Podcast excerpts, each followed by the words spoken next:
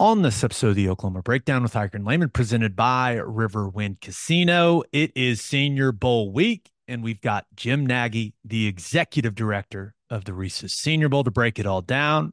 And then we answer some of your questions in a Q&A session. Please download and subscribe to the podcast. Rate it 5 stars and write us a good review. Follow the show on Twitter, Instagram, Facebook, and YouTube. Just search Oklahoma Breakdown on any of those, and you'll find us. All right, our man Michael Hosty will kick this thing off. It's time for the Oklahoma Breakdown. Well,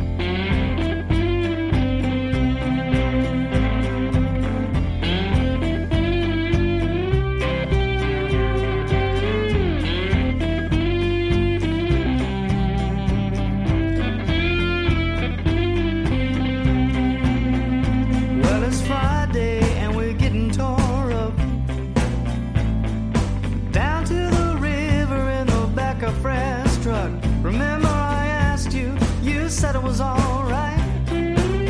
Go get juiced down by the riverbed tonight. It's a beautiful Sunday, January 28th, and you're listening to the Oklahoma Breakdown with Hiker and Lehman, presented by Riverwind Casino. Riverwind is Oklahoma City's premier casino experience, and there's so many reasons why Riverwind is consistently voted OKC's #1 casino, but it all starts with their amazing variety of gaming thrills and excitement. Riverwind's beautiful award-winning environment plays host to more than 2,800 of the latest electronic games with a huge selection of table games, including blackjack, blackjack match roulette, and Teddy's favorite, craps. No matter what your game, Riverwind has it in spades and hearts. And to learn more about their gaming promotions and entertainment options in the month of January, all you got to do is visit riverwind.com. Riverwind Casino, simply the best. We're recording this one in advance, Ted. Are you worried? You worried something crazy is going to happen for OU football and we miss it? I'm not too worried. We got a little bit of buffer zone in there. That's true. Yeah. I'm going out of town. So if something drastic happened in the world of OU football, we'll get to it on Wednesday. I promise. Yeah, it'll be all right. We'll have you covered. But we've got an awesome interview with the executive director of the Senior Bowl, Jim Nagy, because Ted, it is Senior Bowl week, my friend. Yep. It's here. It all happens really fast. As soon as that national championship game's over with, feels like you have a week or so to catch your breath, and then you've got Senior Bowl stuff coming, and then spring football is going to start before long, so it's already on us. And you know what we have at the end of this episode? What's that? It's your favorite, man, Q&A. Yes. The Q&A, baby. And just so people know, yeah, I know the questions because I have to gather them and decide which ones we're going to answer. But I asked you, Ted, hey, do you want the questions beforehand or do you want to fly blind? And what did you say? Let's fly this thing blind, man. If you want a real reaction, instant, let's do this thing blind. It's the only way to get the real me, the real answers. I love that. All right. We've got a big week in college football with it being Senior Bowl week. Practices are the big deal down there in Mobile. And, of course, you still have the game. So let's talk to Jim Nagy. But first, Love's Travel Stops is now offering a nationwide 10-cent per gallon discount on gas and auto diesel. Just download the Love's Connect app and scan your barcode at the prompt on screen and watch that price drop 10 cents per gallon. Across the country, the Love's Connect app unlocks exclusive deals can help any traveler plan their route or meal on the highway. So before you hit the road, be sure to download the Love's Connect app to save 10 cents per gallon and experience the country's best highway hospitality at Love's Travel Stops. Love's also has you covered if you forget your phone charger or headphones with their expanded mobile-to-go zone. And, of course, don't forget to grab yourself some of that delicious Java Hummus. And celebrate with Schooner All-American Ale, the official craft beer of OU Athletics from Coop Ale Works. Named after the iconic Sooner Schooner that races across Owen Field after an OU score, you can join in on the celebration with an ice-cold beer from Coop Ale Works. You can enjoy it at the Palace on the Prairie, at OU athletic events, at the bar, at the tailgate, in the comfort of your own home. For more information on Schooner All-American Ale, visit schoonerale.com. Must be 21 to purchase. Please drink responsibly. Schooner All-American Ale, the taste of game day. And Simple Modern is an Oklahoma drinkware company founded by OU grads. They have fantastic products, and that's why they found tremendous success selling their products at Target, Walmart, Amazon, and simplemodern.com. I use Simple Modern cups. My wife uses Simple Modern cups. My kids use Simple Modern cups. Their products are for the entire family. Also, if you are a small business owner looking for some marketing swag for current and future customers, they make excellent customized products. Check it all out at simplemodern.com today. All right, here is the executive director of the Senior Bowl, Jim Nagy. It is our pleasure to be joined by the executive director. Yeah, executive director. That's how you know he's important. Of the Reese's Senior Bowl. Jim Nagy is in the house. Nags, what's going on, man? Dude, stop it. No, it's good to be. You're wearing a suit. You've changed, bro. You've changed. I know. I gotta get this off. No, man, it's good to be on with you. It's good to be talking football. There's a lot of other distractions and stuff going on right now that aren't football related. Anytime I can talk football, we're back at it. Now, is this your least favorite time of year or your most favorite? Because I know it's probably a lot of fun, but it equals a ton of work, right? Yeah. And again, I'm so lucky, guys. I mean, I have to say it. Our staff is unbelievable. Going back to what time you guys played, I mean, we've got some support staff people. Dean Kleinschmidt, our trainer, is going on his 53rd Senior Bowl. So like we have some people that have been around this game for a long time that care a lot about it. So it makes my job easier, a lot easier. But yeah, I mean, I'll say this, like the week leading in isn't a lot of fun because it's just a lot of operational stuff and odds and ends. And the best time is first day of practice. Like when you get all the guys here, they're out there in their pads, they got all the different helmets on, and it's real football again. And you're seeing like some of these guys I haven't seen play live. Like a lot, our staff has. We've got scouts all over the country, but like some of these guys I'm seeing for the first time in person, man. So it's that's my favorite time. This part, not so much. We're just trying to get them here first. So there was a big change this year for you and for your staff. Underclassmen are now eligible for the Senior Bowl. How much different did that make the evaluation process and how you guys handled the invitations for this year's game? Yeah, that thing got announced at the beginning of November, and I think people thought that we, would get caught with our pants down, if you will. But the nice thing was the league office gave us a heads up, like in August, that they were thinking about it. And so our scouts were out all fall looking at the juniors. They were on the board, like we were building the board with the junior class. So again, there's always some juniors that surprise you that you don't account for, guys that just kind of pop up on you. But for the most part, I think we did a good job scouting up those players. And in terms of putting the roster and the invite process together, yeah, it certainly changed. I mean, I'll have to go back after this season and once we get through the game and, kind of self-scout us. And how did we do a good job? Did we, can we do it better? But, you can't invite a full 120, 130 on your roster of seniors when there's good juniors out there. Let's face it. I mean, usually the guys that come out as juniors are our top 3 or 4 round players. We're talking about like fringe top 100 players. So, there was probably a couple spots that like, we didn't get any junior wide receivers, which is like shocking to me. Like we had 4 or 5 spots reserved for those guys. We had 7 top 100 receivers last year in the game, Puka Nakua, Tank Dell, Rashi Rice, Jaden Reed, like all these guys that blew up this year in the NFL. I mean, we've done a really nice job. Our staff's done a great job scouting that position, and we couldn't get any of those juniors to buy into it, but we got like 6 safeties, and we've got a bunch of, we got some like first and second round offensive linemen. So, I think we're just going to have to go back next year and look at maybe I over allocated for juniors at certain spots, but it just made for a different process, more of a fluid process, right? Because once the juniors declare, and they either, say they're going to play the game or not going to play, well, then you circle back to the next group of seniors that you liked and you bring those guys. So it certainly changed the process.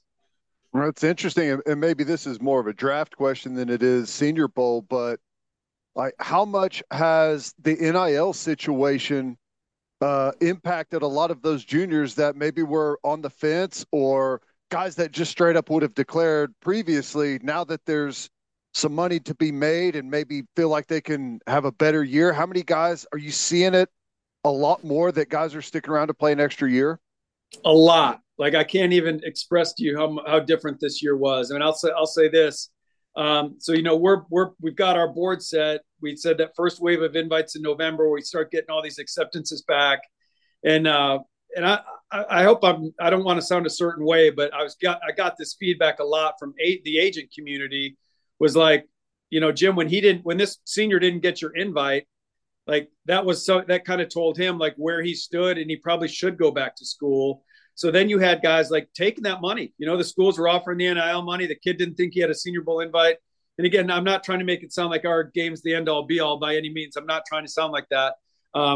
But guys were just like, you know what, I'm going to take $100,000 or $200,000 and go back and play another year of college. Now, I think where the players need help is really navigating the dollars and cents of it, because I was put in the position in the middle a few times this fall, which I've never been done, where like coaches would ask me to meet with their players about trying to keep them in school for another year.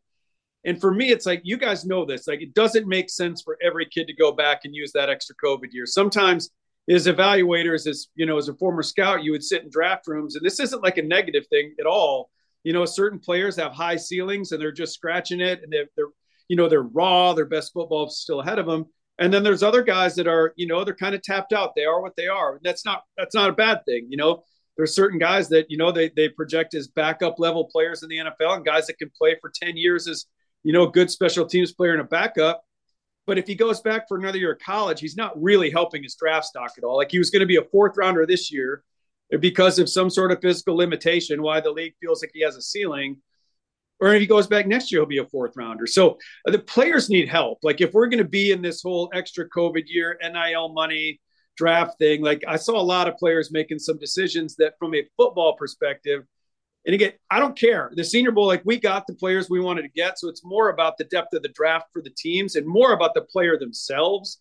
Some players weren't making great football decisions just because they could go back and make like $100,000. But if you go to the NFL as a fifth round draft pick and you make the roster with your signing bonus, you're making like $1.5 million. So like, I'm not a math guy, but like that doesn't make a lot of sense. Like, so I don't know, man, I'm getting long winded on you, but it really was a convoluted process. It was for players, I'm sure it was a really tricky process. You know, you have your coaches asking you to come back, and you got NIL money people coming at you. And, you know, it's a lot for these players to navigate, man. I feel for them. So that's an interesting transition into talking about the OU guys, and what you just laid out, Jim, it's kind of exactly what Dylan Gabriel talked about when he said he's going to go back to college for another year. Now he ends up at Oregon, but is that the perfect example of a guy that looked at the situation, didn't have an invite to the Senior Bowl from you guys, and said, hey, maybe the best decision for me is to go back to college for another year? That's kind of the first example that popped into my head as you were laying that out. And Dylan was one of the guys that he mentioned it. He said, he's like, I didn't get a Senior Bowl invite. And again, Dylan Gabriel's had a great year, man. Like, it's no slight. We take a lot of backlash on social media. Like, Dylan Gabriel had a great year for Oklahoma. It doesn't, you know, but again, being a great college player doesn't, and this isn't even to Dylan, but like, I think sometimes fans don't understand like the difference between being a really good college player and being an NFL player. I mean, you guys have done it. It's just it's two different things, right? I mean, you can be a great college player and not be a great pro prospect. I mean, I'm not talking about Dylan right now. Oh, I'm a perfect example of that. That's me, man. It's fine. You're not insulting me. It's fine. Hey. Look at all the stuff behind your wall, man. I got none of that. So, I mean, shoot. But in Dylan's case, like the quarterbacks are a little different. Like there is real money to be made in the quarterback market. I mean, I hear a lot of these numbers from the agents. I mean, these guys are making, you know, upwards north of seven figures. So that's where it does make sense. Like if you were going to be a 6th or 7th round quarterback, but you could go back to college and make $2 million at, pick a school, Auburn or Michigan or Ohio State or Florida, like you're probably better off. You're probably better off going and making that guaranteed money rather than, if you're a 6th or 7th round draft pick quarterback, you're rolling the dice. Usually those guys end up on practice squads. So quarterback's a little bit different. For some of these other position players, I don't know. It seems like some of these guys went back and they're taking way less money just because it's so new. They didn't have any they didn't have buddies. They didn't be like, hey, what did you do? Like, how did you handle this? Like, it's all new to these guys. So again, man, I don't envy where they're at. Another day is here and you're ready for it. What to wear? Check. Breakfast, lunch, and dinner? Check. Planning for what's next and how to save for it? That's where Bank of America can help. For your financial to-dos, Bank of America has experts ready to help get you closer to your goals.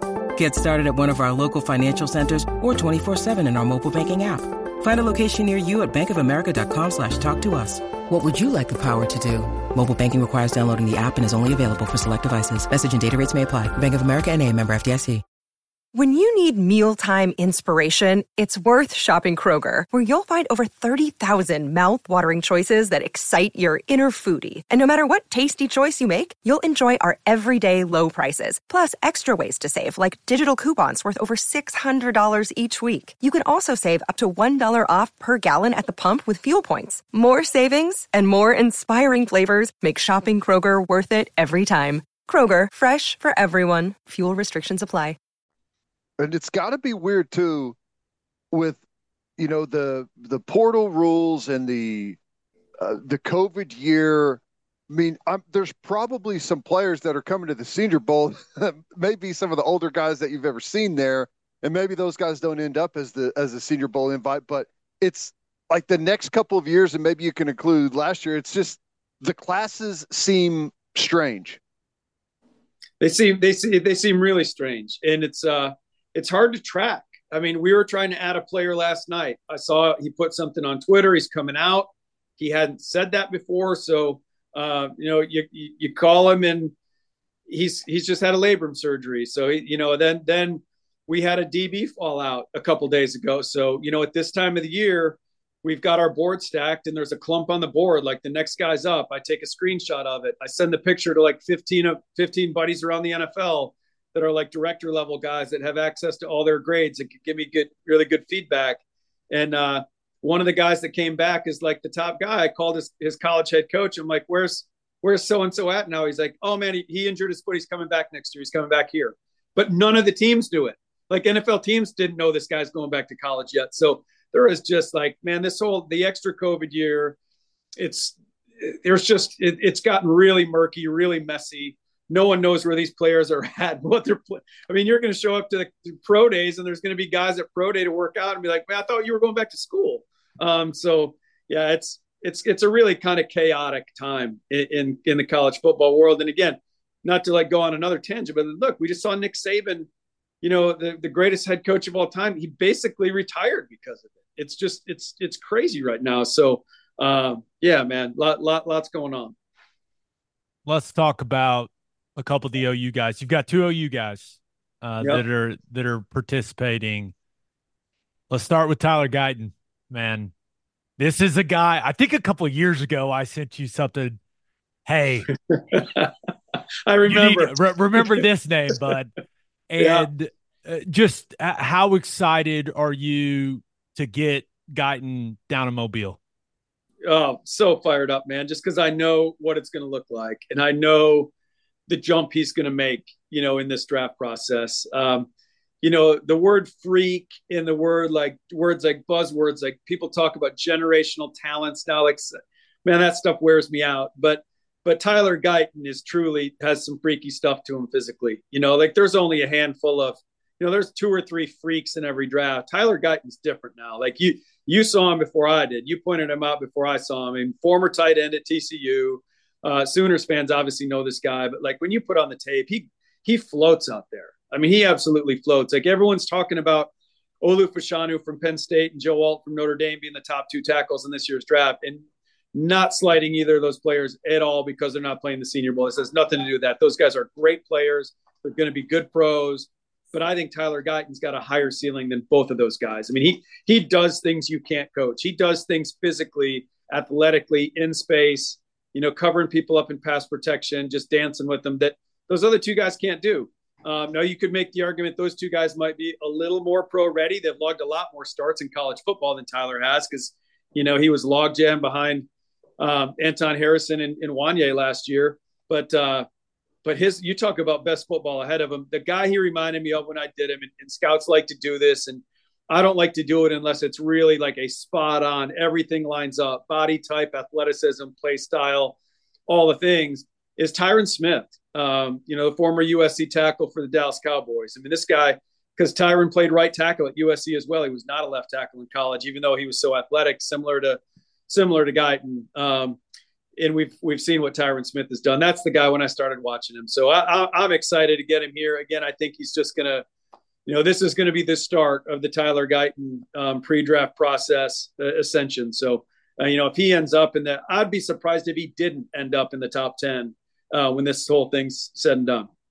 It feels like tackle is a position where, you know, if you've got a guy that's maybe not as polished, is transitioning from like a tight end, but the measurables are there and the testing numbers are there that teams are willing to take. I mean, it's not a flyer, but you're willing to risk with a really high pick the possible upside. And maybe there's not a whole lot of positions like that. No, and it's because they can keep your quarterback healthy, right? I mean, look at the NFL this year with how many backups played. The number was whatever it was. We ended up starting 60 quarterbacks in the NFL, 60-some quarterbacks. It was crazy. But, yeah, you're right. And I think where all you have to do is look at another former Sooner, Lane Johnson. I mean, look at Lane. We just put him in our Senior Bowl Hall of Fame a couple summers ago. And he talked about it. He's like, man, his JUCO background as a quarterback and goes there as a tight end and whatever. He played defensive end for a couple of days in practice, whatever. I mean, he had this really cool background, but he wasn't the finished product. And he came to Mobile, and that was I was still with the Kansas City Chiefs. That was the Eric Fisher, Luke Jokel, you know, Lane Johnson draft. And those guys all ended up in the top four. Lane went fourth. And coming into Mobile, all those guys were like, well, I would say this. I would say Jokel was considered a top 10 pick, but Eric Fisher and Lane Johnson were like late ones, early twos. And then they come down here and have a great week. And so I think that, and why Lane is great, and you guys know this because I know you know Lane, like he's made of the right stuff too. He's competitive. He's freaking nasty. He's tough. I mean, tough as hell. So, you know, the league is going to try to figure out if Tyler has those things. You know, that's what made Lane a great player, a perennial All-Pro. Tyler's got the physical stuff. You can see that on the tape. What they're going to drill down on here in Mobile and the rest of the process is how he's wired. And if he's wired right, there's no reason the guy shouldn't be an All-Pro. I'm with you. And my conversations with Tyler over the last couple of years, I think he wants to be great. And like you mentioned, Nags, I think that's a big part of this whole thing. Now, the other Sooner you'll have down in Mobile is Andrew Raym. What did you think of Raym as you evaluated the tape? He is like your classic center, you know, like he's not. And I didn't go to OL Masterminds with Duke Manaweather over the summer, but our DFO did, and he met Andrew there and loved the guy. But he said he's like, Jim, no, he doesn't feel real big when you get up on him, you know, so that's probably going to make him a center only at the next level. But when you talk about not having a ton of position versatility, they better be a starter. And I think Andrew Raym's going to be a starting center. I do. I think, I mean, you know better than I, way better than I do, but I mean, you can play a long time in the NFL at that position if you have high end makeup stuff, you know, smarts, you know, toughness, competitiveness, dependability, understanding the game. You know, not just smarts like helping the quarterback out and setting protections and doing all that stuff, but like just knowing how to play, the spatial awareness, the timing. He's got all that stuff. And he was trained by, I mean, Bill Biedenbaugh's unbelievable. We've talked about it on the show before. What a great job Bill does. Did an unbelievable job with Walter Rouse this year. I don't know if you were going to ask me about Walter, but Bill did an awesome job. I'm going to ask you why you didn't invite him. You know that. But Bill did an awesome job with Walter Rouse, getting him from what he looked like on Stanford tape to what he looked like on Sooner tape this fall. So yeah, man, we're excited to get Andrew here. Those guys will be on the same squad. They'll be on the American squad with all the other SEC guys. It's basically the SEC versus the world this year on that American team versus the national. So it should be a lot of fun. Yeah. What was the story with Rouse? How'd that whole situation unfold? Yeah, he was. Yeah, that's a great question. He was one of those guys that, we certainly liked enough to invite to the Senior Bowl. I mean, he deserves to be here. Again, this is a I'll say this. I can't speak to games before the Senior Bowl. I was in the league at that point, but I can just speak to the last 5 years. This is the best offensive line crew we're going to have. And we had 5 first rounders my first year here. So that's saying a lot. This is a really deep group. It was the hardest cut we've ever had to make. And we have an arrangement, the league office, makes us do like a gentleman's agreement with another one of the All-Star games that we won't take any of their players after a certain date. And, when we had a couple low line spots open up because we got like 3 really good juniors on the offensive line. There was a couple more we held spots for that we were hoping to get that we didn't get. So then we wanted to circle back to some of the seniors. And at that point, Walter Rouse was committed to playing another game and we would have loved to have him, but it is what it is. That's kind of the structure that we're put into. As the guy that played in the Shrine Game and the Senior Bowl, that's going to make Walter really sad when he hears that. But it is what it is, man. It is what it is. It's fine. I think he knows, Gabe, because his agent was furious about it when I told him that we couldn't. When I told him we wanted him, but we couldn't go get him, the agent was not happy. I can only imagine. Now, one more OU guy I want to ask you about. And I understand the NFL, it's a traits league, right? It is a, height, length, speed, like all that stuff. But we love Drake Stoops. We love Drake Stoops. I know he was a guy that you guys had your eye on. How close was he to getting an invite? You mentioned you had held a lot of spots at the wide receiver position. He just had such a great year. I was hoping that he would somehow be able to make it in, but it just didn't happen that way. No, it didn't. That's another. You asked about. Walter Rouse and Drake. Those two are probably the two deepest positions in the draft, the overall draft class, and our game as well.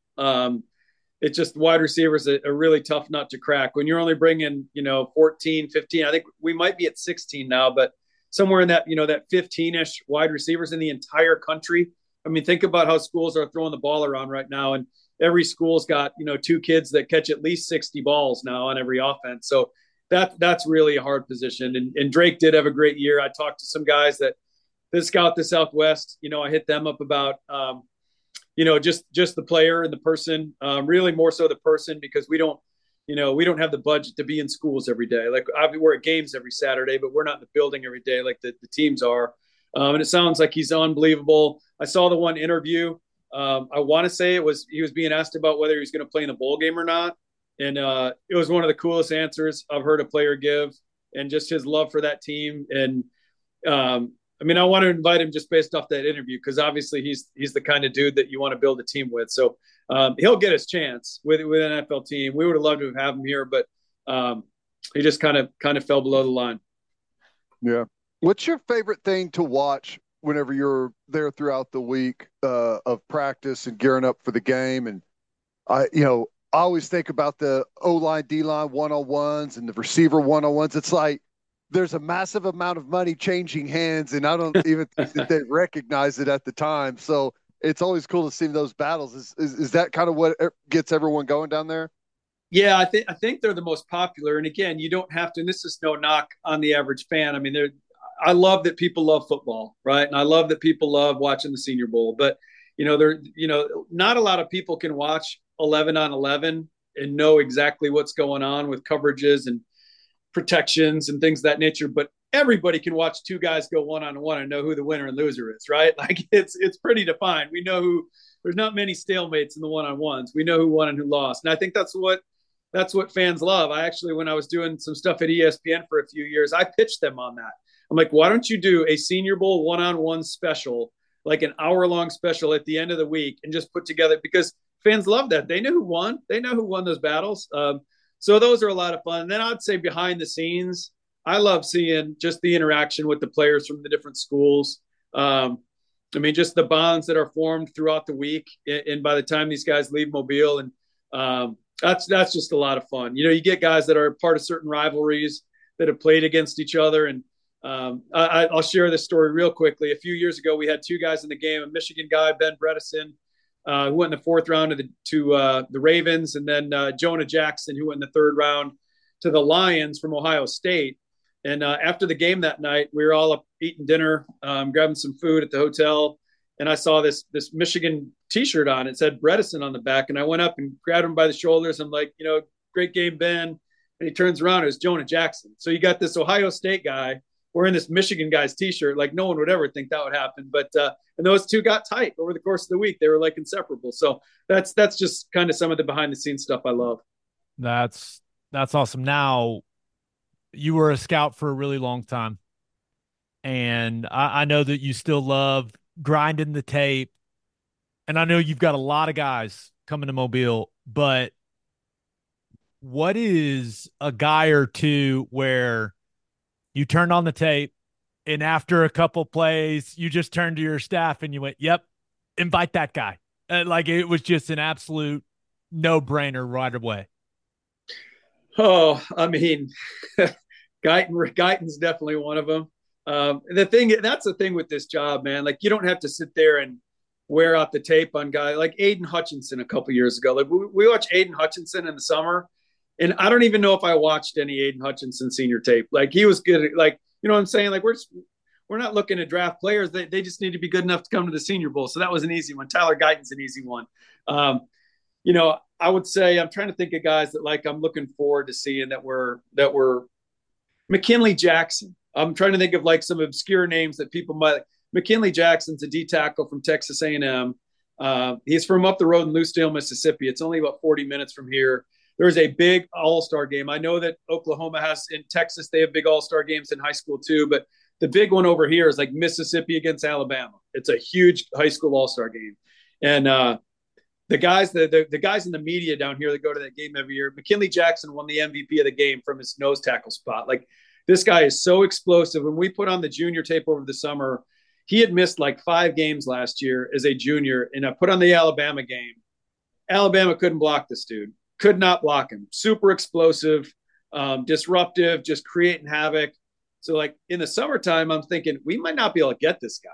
You know, like, he might be one of those guys that's a slam dunk top 10, top 15 pick, and he doesn't think he needs the Senior Bowl. So I was, like, worried it was going to be that.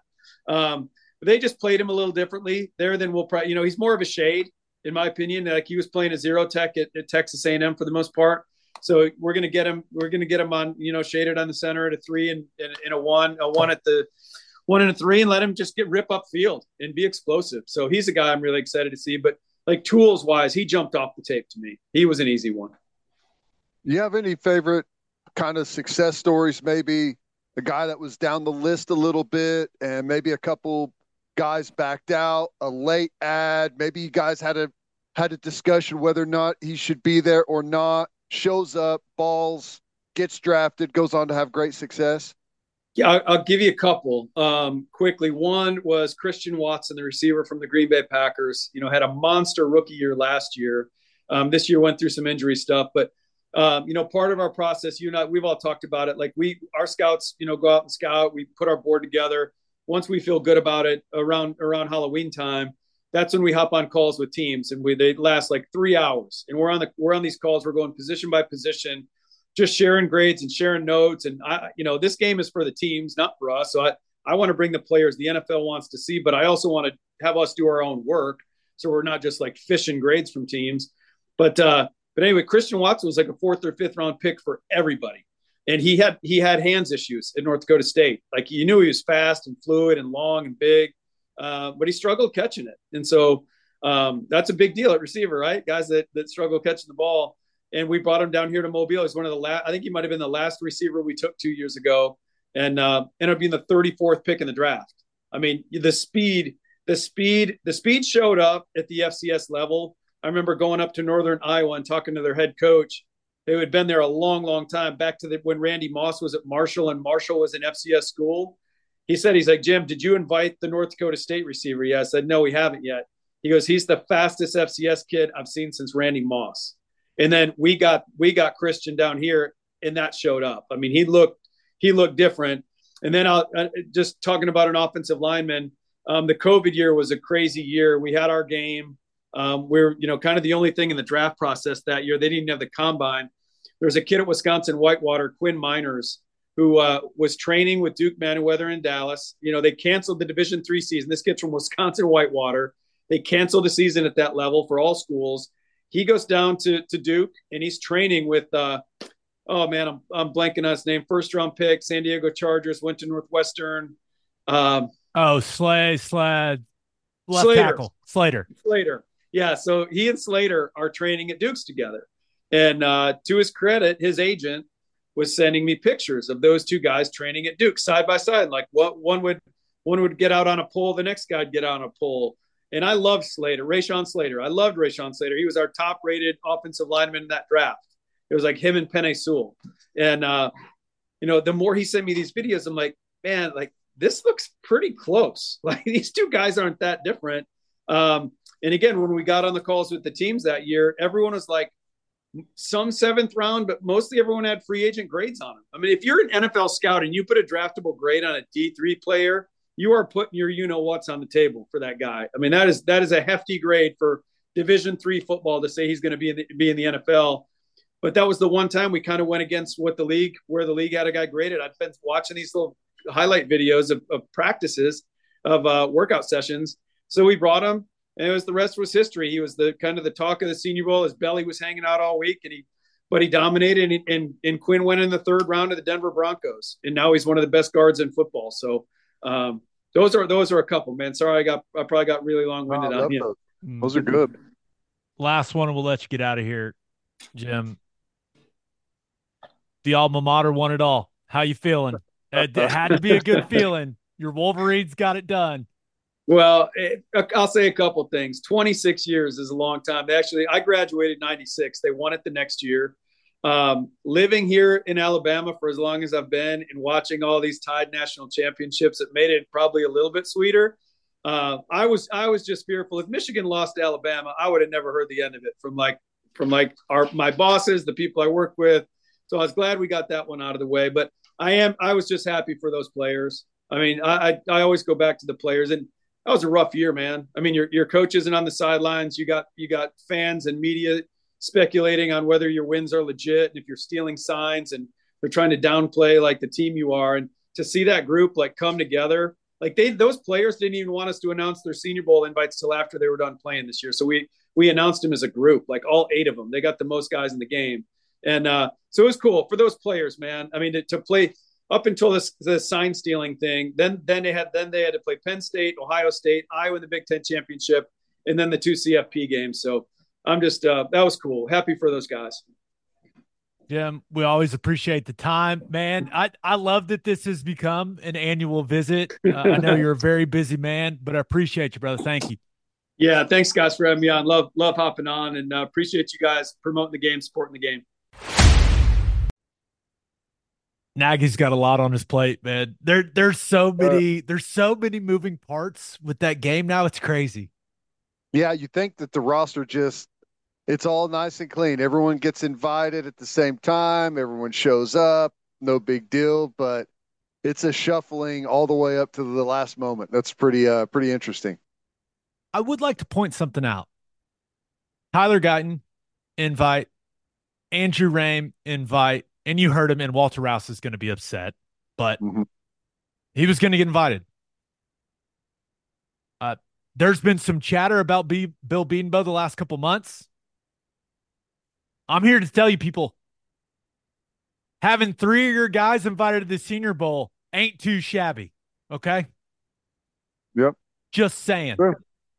There's a premium on Bill Bedenbaugh coached offensive linemen in the NFL. There's no doubt about it. Just saying. Off my guy's back. Let's get to the Q&A, man. I'm fired up for this one. We got a lot of great questions. But first, all you grill masters, listen up. Didier Ranch delivers premium quality beef that is 100% raised in Oklahoma right to your front door. Go to didierranch.com, D-I-D-I-E-R ranch.com to order one of their premium quality beef boxes and use promo code Oklahoma15 for 15% off your order. Filet, ribeye, New York strip, sirloin, steak burgers, They got it all, and they ship anywhere in the continental U.S., and Oklahomans get it delivered in just 1 to 2 days. The only thing better than having a lot of premium beef on the O-line and D-line is having premium beef delivered right to your front door. Didier Ranch, tradition tastes better.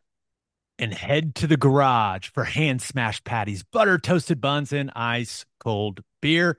It's the perfect spot to watch any big game, and with all garage locations being open to 10 p.m. or later every night, it's the go-to late-night spot. Visit eatatthegarage.com to find a location near you and order online from the garage in your neighborhood. Q&A.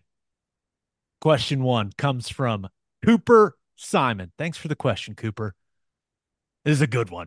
Who is your favorite OU player before your time, favorite OU player after your time, and most underrated OU player during your time?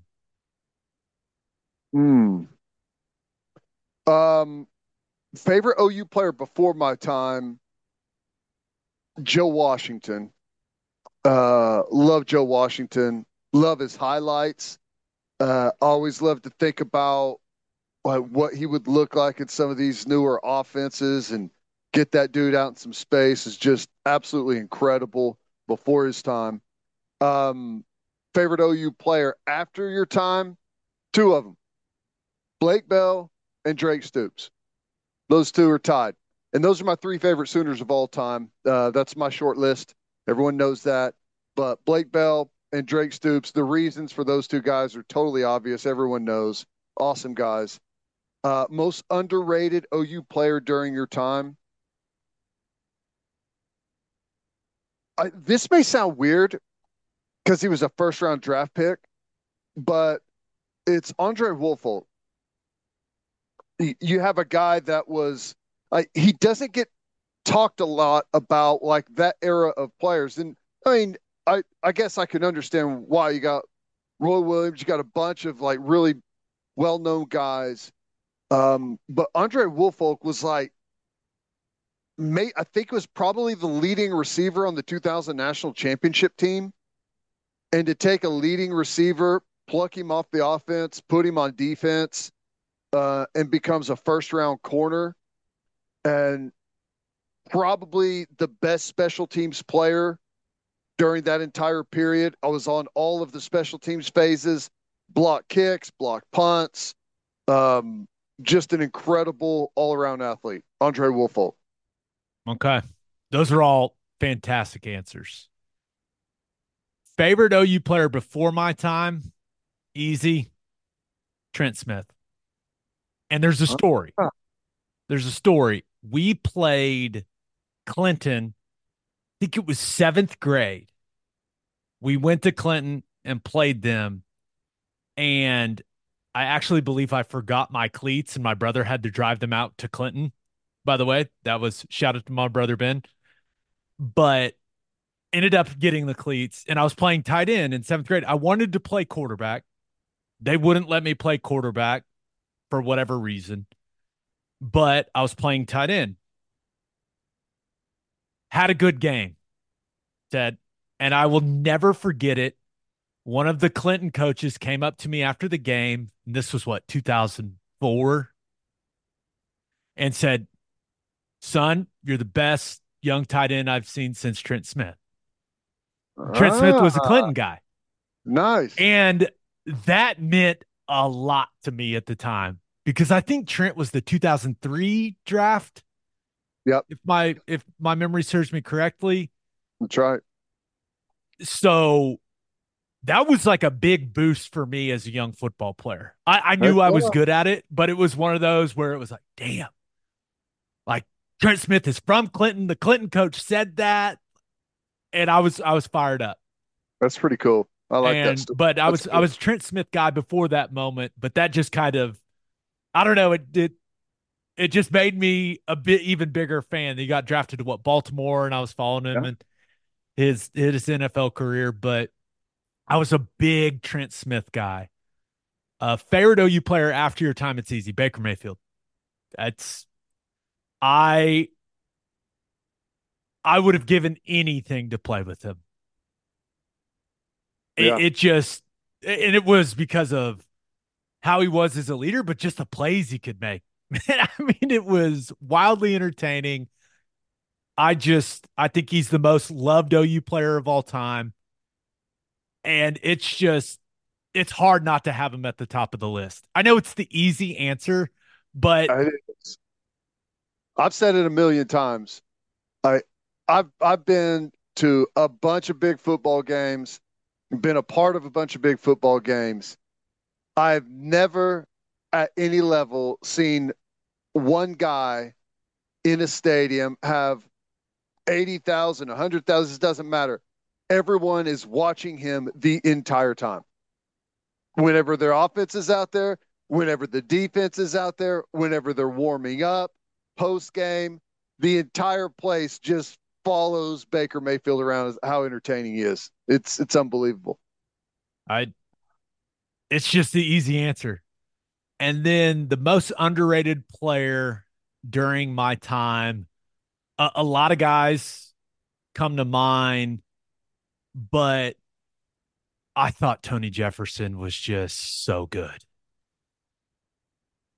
And the hardest I've ever been hit in my football career was being hit by Tony Jefferson. I was just like, not doing that again. That's not a shock. I think both Tony Jefferson and Kenny Stills that you play with are massively underrated. I don't know why I felt personally attacked when Tony Jefferson went undrafted. Yeah. And I wasn't mad with Tony and Kenny because they left early, right? Really could have used them my senior year. Really could have used them. So I wasn't outwardly angry with them, but inside I was like, oh, they would really help me have a great last season. But I just remember thinking it was the craziest thing ever that he wasn't drafted. I didn't care what he ran in the 40. The dude, you know, a football player when you see one. And that dude could play football. Put a really nice NFL career together too. Made himself some good money. And this is going to sound strange. I still think Ryan Broyles is underrated. Yeah. I don't know. I don't know how to explain it to people. That guy was just so good. Mm-hmm. He was so good. And by the way, he was so strong. People do not realize how strong he was. He didn't look strong, but he was strong and just had this sense of, he had this incredible sense of space and zone coverage. Yeah. Where to sit down, where to throttle down, like finding the holes. He was awesome. And his name doesn't come up nearly enough when you're talking about the best players in OU history. He was so damn good. Yeah, I agree, and he had a great style to him too. You could see a lot of guys like the way they run, and you instantly know who they are when you see them on film. Doesn't even matter what number they're wearing. He's one of those guys. It's pretty cool. DeMontre Hurst also on that most underrated list. Yeah, DeMontre, just not someone that people talk about, but he was pretty dang consistent. The speed, and also one of the most likable dudes ever, which is always a good. So I've got a lot of underrated. I got a lot of guys on the underrated list, but yeah, good question, Cooper Simon. Moving on. Right. This one comes from @ToddKS1,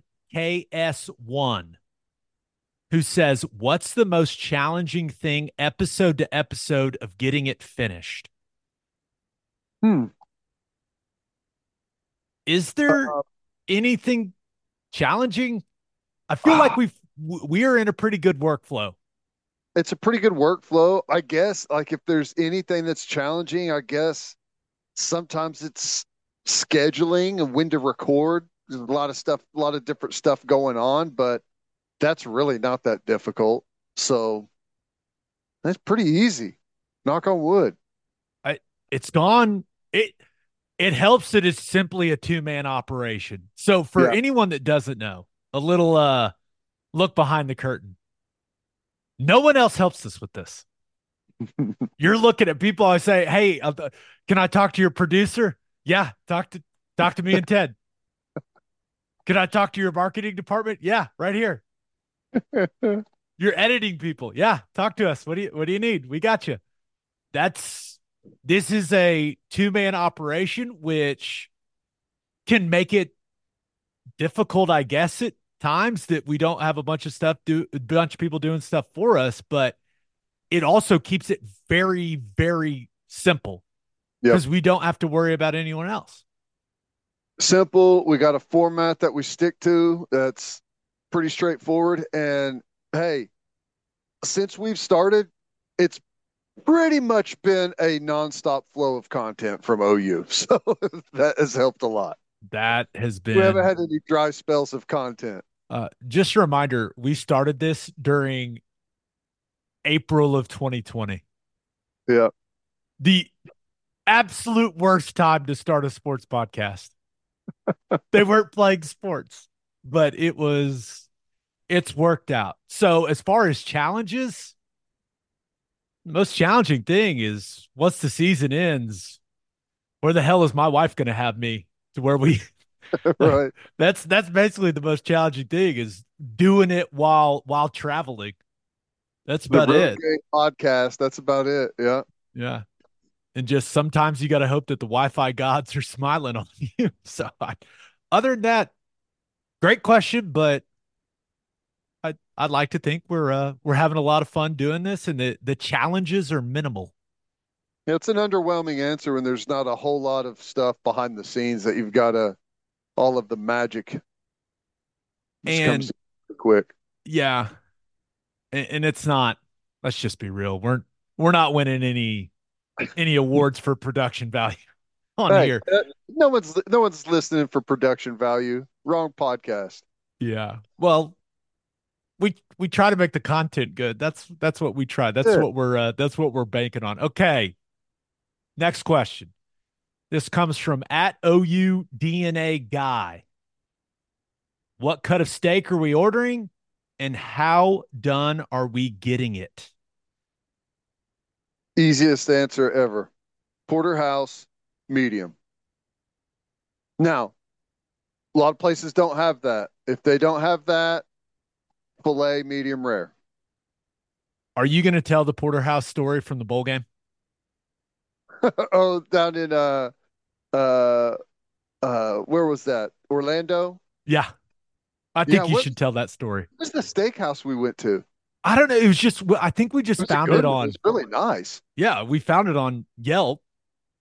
Yeah. I had an argument with the waiter about the steak. I ordered a porterhouse. He brought it out. I said, that's not a porterhouse. That's a T-bone. Oh yeah, it is. No, it's not. That's not, which, I'm not wrong. Right. Like you were not wrong. The guy did not realize who he was entering the discussion with. It wasn't an argument. You were very calm. You were not hostile in any way. You basically were just teaching him. Like, no, let me tell you about that. Let me tell you what a porterhouse is. I think you even pulled out pictures on your phone and said, no, this is what a porterhouse looks like. Yeah. Yeah, and hey, you know what? It's not his fault. He just brought out what they cooked him in the back, but that's the best. That's what I go with. If they don't have that, filet, medium rare, nothing special. Maybe Pittsburgh style every now and then with a little extra sear, but pretty straightforward. I'm with you. This is not an exciting answer. I'm sorry, OU DNA guy. I am the biggest filet they've got on the menu. And depending on the day and depending on the steakhouse, like if you're somewhere really, really nice in the state of Oklahoma, if you order medium, you're probably getting something closer to medium rare. Correct. So if I'm in Oklahoma, I'm going biggest filet they have on the menu, medium. Yeah. Now, if I'm out of the state, I like the warm pink center. I'm not looking for a ton of red, if that makes sense. I feel like there's like this built up pressure to order your steak, like who's the guy that's going to order it the rarest at the table? Yeah. Why is that a thing? I don't know. But I like, if it's a good cut of steak, to me, if it's cooked medium, perfect. No problem. And like, if you're getting like a T-bone or a porterhouse or something like that, take it the stage up from where you typically order it because of the bone. So pretty easy guidelines for me. It's always worked. I like it. All right. We got a couple more questions we got to get to, but first, elevate your tailgate with Chapel Supply and Equipment, Oklahoma City. Chapel Supply and Equipment has generators and inverters on hand that'll give you all the power you need so you can take your tailgate to the next level. They've also got top-of-the-line heaters to keep you warm during those cold tailgates later in the season. Oklahoma-owned and operated. Elevate your tailgate by calling 405-495-1722 or visit chapelsupply.com. That's C-H-A-P-P-E-L-L supply.com. And attention business owners, you need Insurica in your life.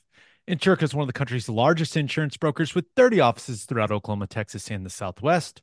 Insurica is able to customize programs by accessing the latest information from many insurance carriers. They compare and contrast coverage offerings and pricing in order to design a cost-effective, comprehensive program to meet your business's specific needs. If your business partners with Insurica, you'll save huge amounts of money and take back control of your total cost of risk. If your business wants to be best in class, connect with Insurica at Insurica.com. That's INSURICA.com. And head to Opolisclothing.com for our podcast merchandise and the best OU gear out there. That's Opolisclothing.com, O-P-O-L-I-S clothing.com. Use promo code TED, T-E-D, for 10% off. That's Opolisclothing.com. Use promo code TED for 10% off. Buttery soft and 10% off. This question comes from @Jaeger11Robert. My guess is that human's name is Robert Jaeger. Maybe not. I like this one. He says, who, what, and why? Who was your biggest supporter growing up? What is your definition of success? Why the game of football? There's a lot to unpack there, man. Who was your biggest supporter growing up? Outside of just saying my family, my parents, they were unbelievable. The things they had to juggle and balance and all of that. I feel like that's just such a easy answer. You know what I would say? I had an amazing group of friends growing up. You know, Fort Gibson was not very good at sports, really not good at football, bad, historically horrible at football. And we had a group of friends that, I mean, there was 8 of us or so. We basically started like one of our friends' dad basically started putting us through a legit strength and conditioning program, like in the 6th or 7th grade. And it continued like all the way through. And that core group of guys stayed together, played together. I mean, lived together, basically.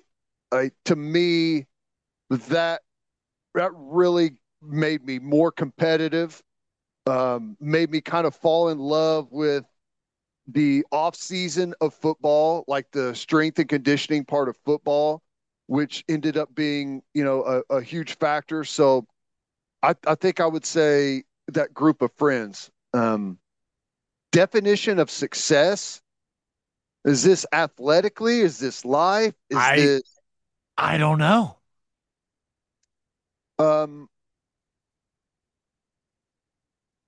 think that a definition of success is it's simple. It's happiness. And that comes to people in a bunch of different ways. Maybe that's financial freedom.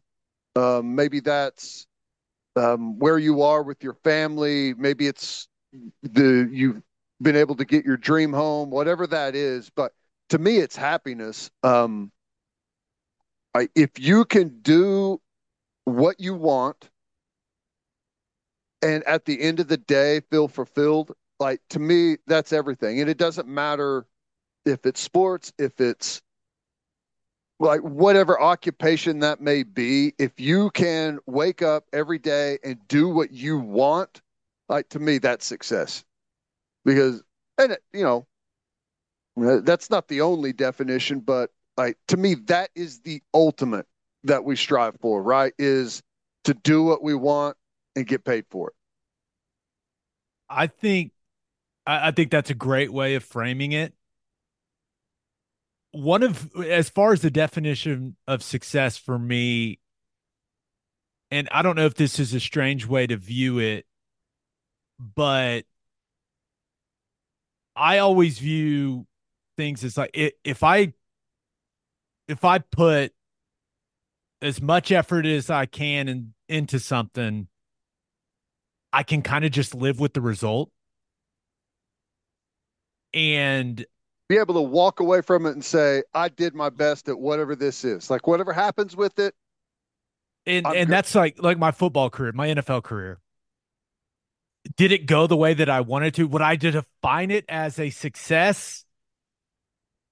I don't know, but I felt like I gave it my best shot. You know what I mean? So that's where, yeah, I think the definition of success for me now is much different than it was before I had kids. I think now, for me, it is, my definition of success has shifted from, you know, being an NFL player to now, like, I feel my purpose has shifted to like being a good dad and husband. Mm-hmm. Like, it's interesting how your life transitions from one to the other. Now, I still want, I want our podcast to continue to be the most popular podcast here in the state of Oklahoma. That was the goal when we started it. We've accomplished that goal. I have zero intentions of giving that up. And we're going to continue. And I view what we're doing here as successful, but I want to continue to grow our listenership and like all those things. But as far as success for me personally, I feel like it's just, my success is going to be, it's going to be measured by how happy my kids are. Yeah. And like how they feel about me. Like I will feel successful as if we got 2 kids now, who knows how many we're going to have. But if those kids, if my 2 kids are like, you know what? I love my dad. And like my dad's great. My dad's the best. Like that's what I will view as success. And obviously the same conversation for my wife. Like, he's a great husband. He's a great father. There's been this shift in my life since we've had children where, yeah, I want to be successful in radio and podcasting, that stuff. But I don't know. It just, when kids come into play, just your whole view on life just kind of shifts. Yeah. Or at least it has for me. No, I totally agree. Yeah. What? Okay. So why the game of football? That's interesting. I guess like, I know mine. I was just good at it at a young age. And I was huge. Like, I was a huge kid. And I loved basketball. I thought I was going to be a basketball player. Loved it. Was very good at it at a young age. And then you kind of have this moment of realization. Start watching the NBA. You're looking around going, I'm probably not going to be 6'10". Looking at my parents. Maybe football is where I will experience the most success. And I think at a young age, being good at something, you build confidence and it like builds your self-esteem. Mm-hmm. And I don't know, it just naturally happened. And I think being in the state of Oklahoma with OU football is just such a big deal I don't know. It just kind of happens. Yeah. My parents certainly weren't going, "Hey, go play football. We need you to, you need to go to college for free," like that. I didn't have that type of pressure. It was just one of these things like, you want to do it?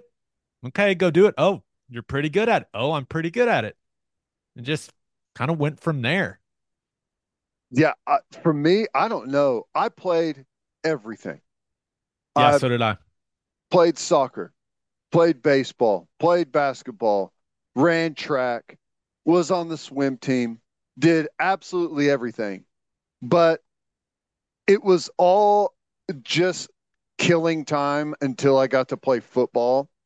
I was maybe the best at baseball, but there was something about the sport that I remember watching TV and seeing guys on TV and just they looked badass.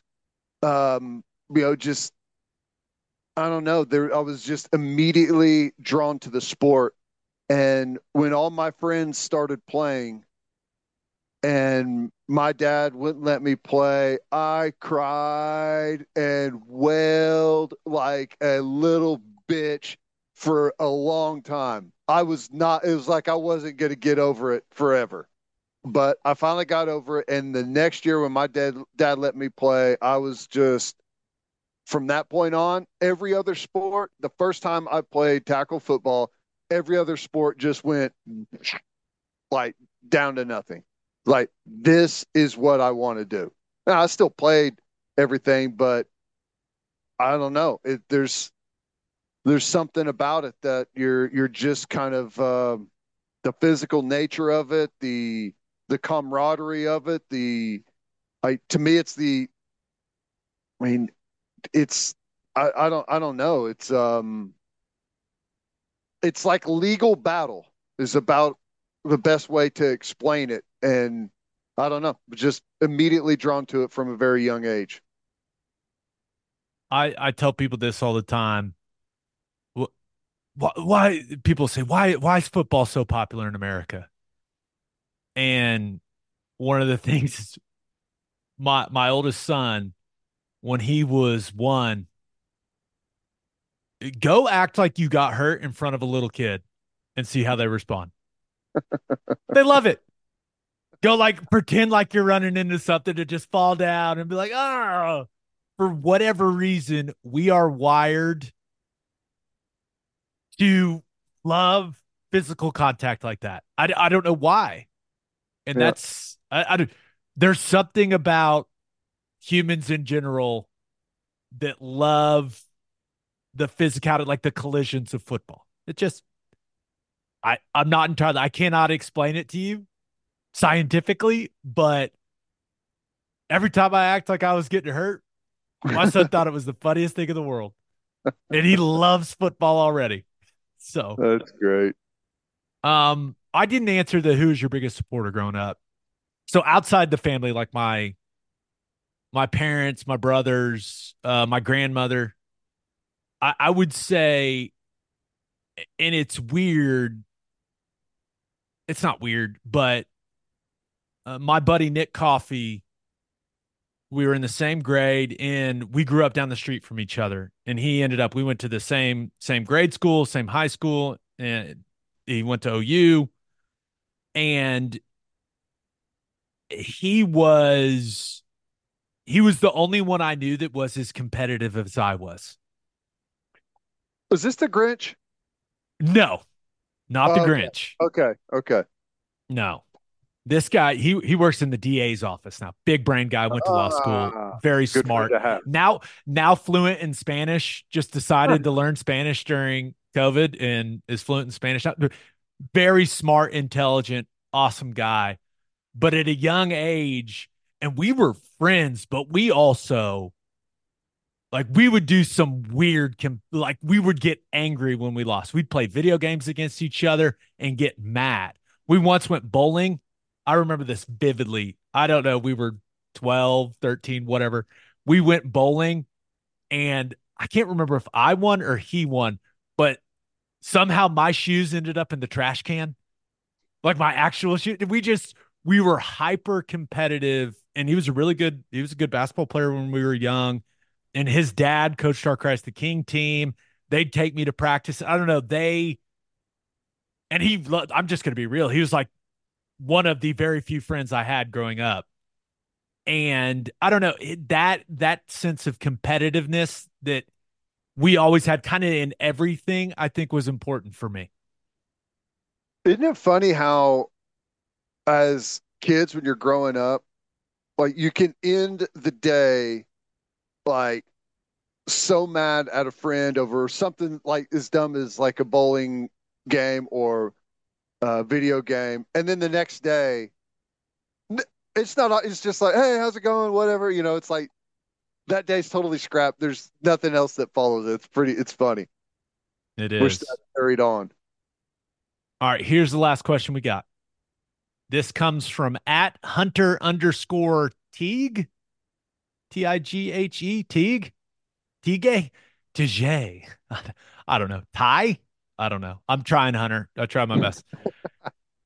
He asks, what's been your most meaningful memory from the time you began working on the radio broadcast until now? Huh. You've been doing it longer than I have, but I have a couple that jump into my mind pretty quickly. Most meaningful memory from the time you've been working on the radio broadcast till now. Huh.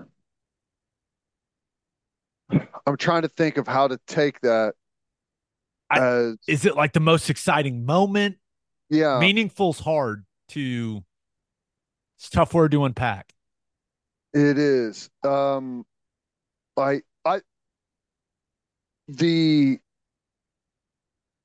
run of OU Texas games that we've had has been incredible. And I still think like the best football game I've ever seen was the 21 OU Texas game, the comeback and all the crazy things that happened in that game. As far as like the most memorable broadcast and 4.5 hours on air or however long that game was, I have to go with that. I mean, it was awesome. The broadcast was awesome. The crowd was awesome. Storming the field, just everything that happened was an incredible experience. For radio, that's as good as you can get. That's all you could ever ask for in a broadcast. I think mine's the same. I thought about the 2019 Baylor game in Waco, yeah. That comeback. That was awesome. But that OU Texas game, 2021. And one of the reasons it's so meaningful is because of something that happened going into the locker room and then something that happened after the game. The first half did not go well. Well documented. Did not go well. But Kennedy Brooks was walking by me. I was walking to the ramp to just go to the bathroom. And Kennedy Brooks was walking by me, and I turned to him and I said, hey, you guys can still win this game. And we started talking. It's like, hey, that you're not going to play that bad. That type of stuff isn't going to happen in the second half. Like you guys can win this game. You got to go in there and make those guys believe. And we were just chatting about it. And then the second half unfolds the way that it does. And after the game, he comes up to me. He's like, you told me, dog. You told me. I was like, yep. And it was just, it was a cool moment, you know, but that one's hard to beat, man. Yeah. That's incredible. Incredible. Had everything you could ever imagine in a football game. We went through it post game. I can't even remember all the stuff. It was crazy. That was awesome. Another fun Q&A session. Love them. And we've got so many good questions to get through. We'll mix these in the off season because we just have a lot of fun doing them, and it's just a nice little change up for the podcast. On that note, episode 391, 400 rapidly approaches. We'll have a new podcast that'll drop Monday morning. Is that right? No. This is Sunday. It'll be Wednesday. It'll be Wednesday. Yes. I lied. It'll be on Wednesday. Just a reminder, you can hear Teddy from 3 to 6 on the Ref. You can hear me on SiriusXM Big 12 Radio, Channel 375. Hope you all have a great start to your week. And until next time, I appreciate y'all for listening. Do what you always do, Oklahoma. Take care of each other.